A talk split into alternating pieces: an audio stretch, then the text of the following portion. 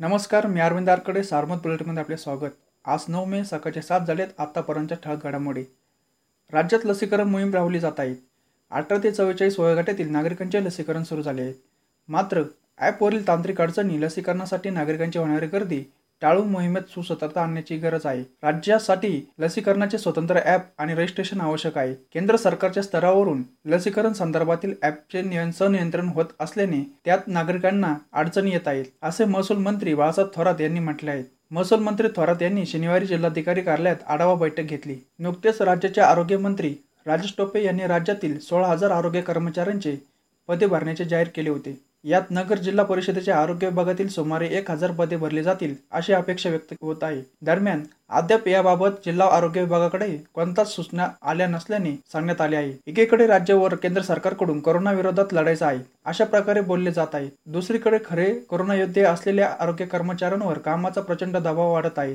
जिल्ह्याच्या आरोग्य यंत्रणेतील तब्बल एक हजार पदे रिक्त आहेत. जिल्ह्यात जिल्हा परिषद अंतर्गत एकूण सोळा प्राथमिक आरोग्य केंद्र असून पाचशे पंचावन्न प्राथमिक आरोग्य उपकेंद्र आहेत.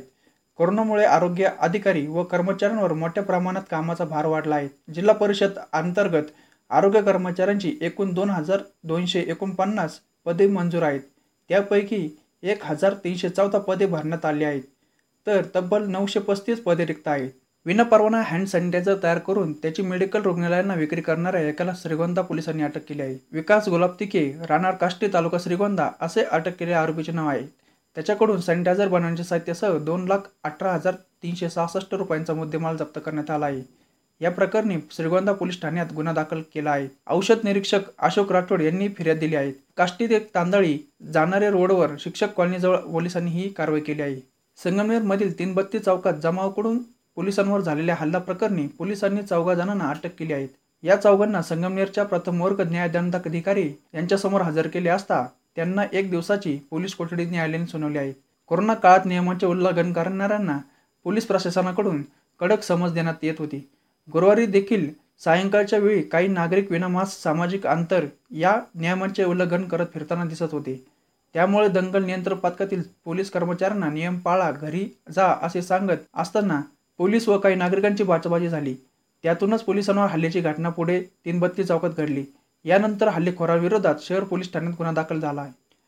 रावरी तालुक्यात लसीकरणात सुसूत्र देण्यासाठी नामदार प्राजक्त तनपुरे यांनी प्रशासन आणि नागरिकांना दिलासा देणारा तोडगा सुचवला आहे. तालुक्यातील सहा प्राथमिक आरोग्य केंद्रात व तीन ग्रामीण रुग्णालयात कोरोनाचा लसीचा पहिला डोस घेतलेल्या नागरिकांचा डाटा घेऊन त्यांना दुसरा डोस विविध नमुदत मिळवण्यासाठी निरोप दिला जाईल.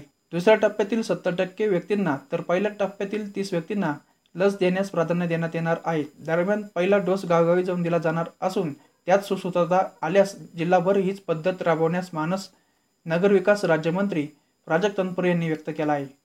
जिल्ह्यात काल पहिल्या चार हजार एकशे ब्याऐंशी रुग्णांना रुग्णालयातून घरी सोडण्यात आले. यामुळे कोरोनातून मुक्त झालेल्यांची संख्या एक लाख सत्याहत्तर हजार दोनशे शहाऐंशी झाली आहेत तर रुग्ण बरे होण्याचे जिल्ह्याचे प्रमाण हे शहाऐंशी पॉईंट साठ टक्के इतके झाले आहेत. काल नव्याने तीन हजार सहाशे बारा नवे कोरोना रुग्ण सापडल्याने उपचार सुरू असणाऱ्या रुग्णांची संख्या सव्वीस हजार चारशे एकोणीस इतकी झाली आहे. या होता आतापर्यंत ठळक घडामोडी सविस्तर बातम्यांसाठी वाचत राहा दैनिक सारमत किंवा बेटद्या देशदूत डॉट कॉम या संकेतस्थळाला. नमस्कार.